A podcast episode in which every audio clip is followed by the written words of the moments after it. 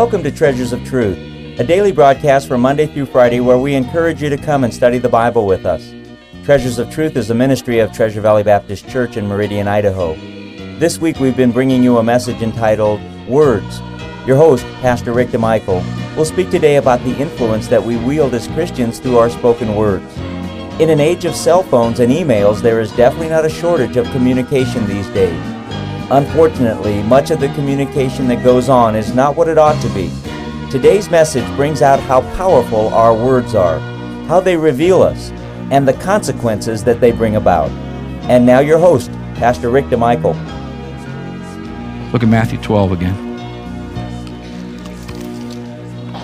How are we doing? Doing all right? I know it hurts a little bit. Believe me. I've gotten about 450 stitches in the last week over this one. But it was good for me to have to deal with this. Verse 33, we looked at verse 33, 34, 35. Verse 35 A good man out of the good treasure of the heart bringeth forth good things, and an evil man out of the evil treasure bringeth forth evil things. Look at verse 36. But I say unto you that every idle word that men shall speak, they shall give account thereof in the day of judgment. For by thy words shalt thou be justified, and by thy words thou shalt be condemned. We will be judged for our words. We will be judged.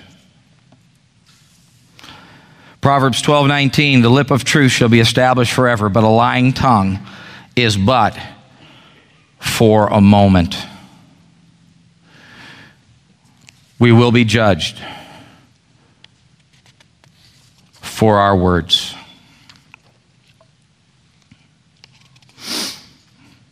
In the Solomon Islands in the South Pacific, some villagers practice a unique, a unique form of logging.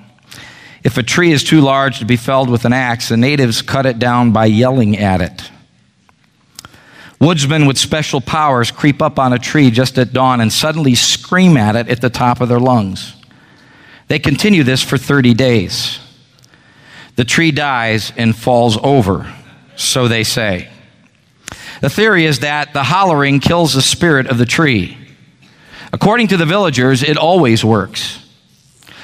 Ah, these poor naive innocents, such quaintly charming habits of the jungle. Screaming at trees, indeed. How primitive. Too bad they don't have the advantages of modern technology and the scientific mind. Me? I yell at my wife, yell at the telephone and the lawnmower, yell at the TV, the newspaper, and my children. I've been known to shake my fist and yell at the skies at times. The man next door yells at his car a lot. And this summer, I heard him yell at a stepladder for most of an afternoon. We modern, urban, educated folks yell at traffic. We yell at umpires. We yell at bills, banks, and machines, especially machines. Machines and relatives get most of the yelling. Don't know what good it does. Machines are just things and they just sit there. Even kicking them doesn't seem to help. As for people, well, the Solomon Islanders may have a point. Yelling at living things does tend to kill the spirit in them. Sticks and stones may break our bones, but words will break our hearts. We will be judged for our words. John Wesley said, Thy Lord will then inquire, How didst thou employ the body wherewith I entrusted thee? I gave thee a tongue to praise me therewith. Didst thou use it to the end for which it was given? Didst thou employ it not in speaking evil or idle speaking, not in uncharitable or unprofitable conversation, but in such as was good, as was necessary or useful, either to thyself or others, such as was always tended directly or indirectly to minister grace to the hearers? And finally, the good news God will and can help. Exodus chapter 4, verse 12. Now therefore go, and I will be with thy mouth and teach thee what thou shalt say.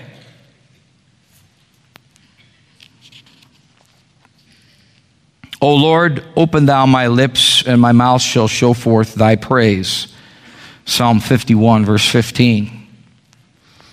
Spurgeon said of this, How marvelous the Lord can open our lips, and what divine things we poor simpletons pour forth under his inspiration.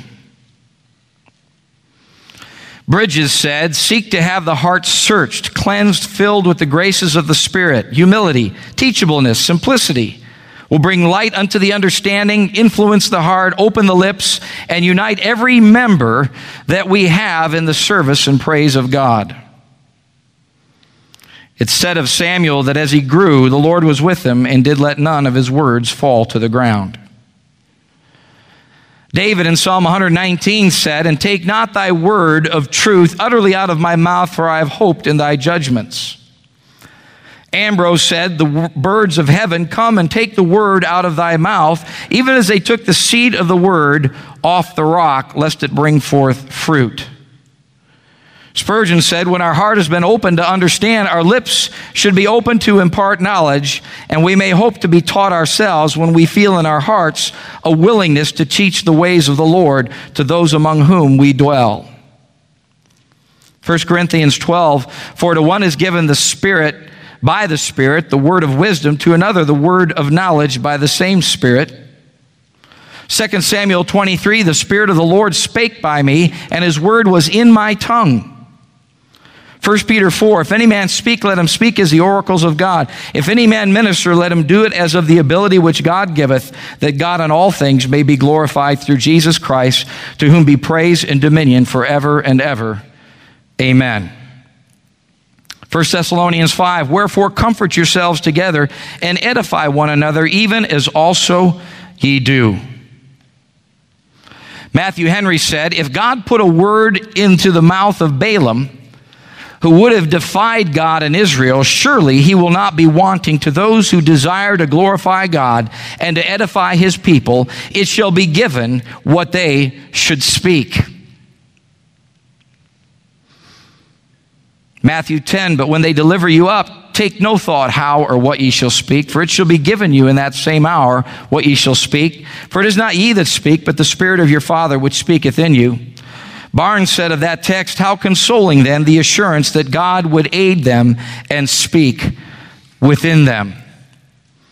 Ephesians 4 says, Let no corrupt communication proceed out of your mouth, but that which is good to the use of edifying, that it may minister grace unto the hearers. Matthew Henry said of that verse, It is great refreshment to a good man to speak for the glory of God and to edify others. Folks, the good news is that we can't tame our tongue. James makes that very clear. But God can if we give it to Him.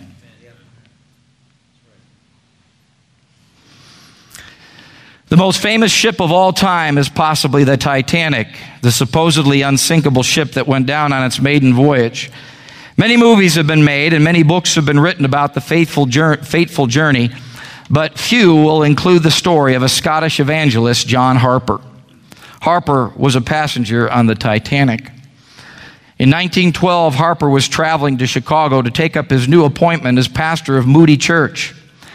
He had his daughter Nana on board with him. His wife had died a few years earlier. When the Titanic struck the iceberg and began to sink, he put Nana into a lifeboat and then ran throughout the ship yelling, Women, children, and unsaved into the lifeboats. When the ship finally went down, he had already given his life jacket to another passenger. Survivors report that to the very end, Harper was witnessing to anyone who would listen.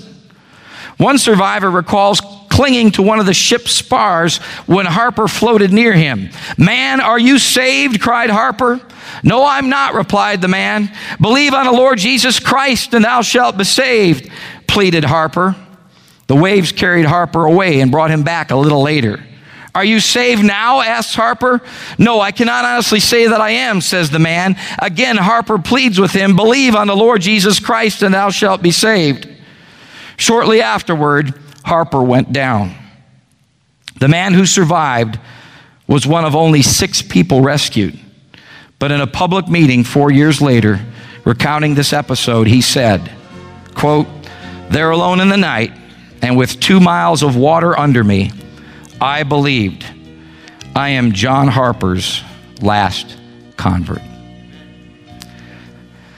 Father, thank you for your word this evening.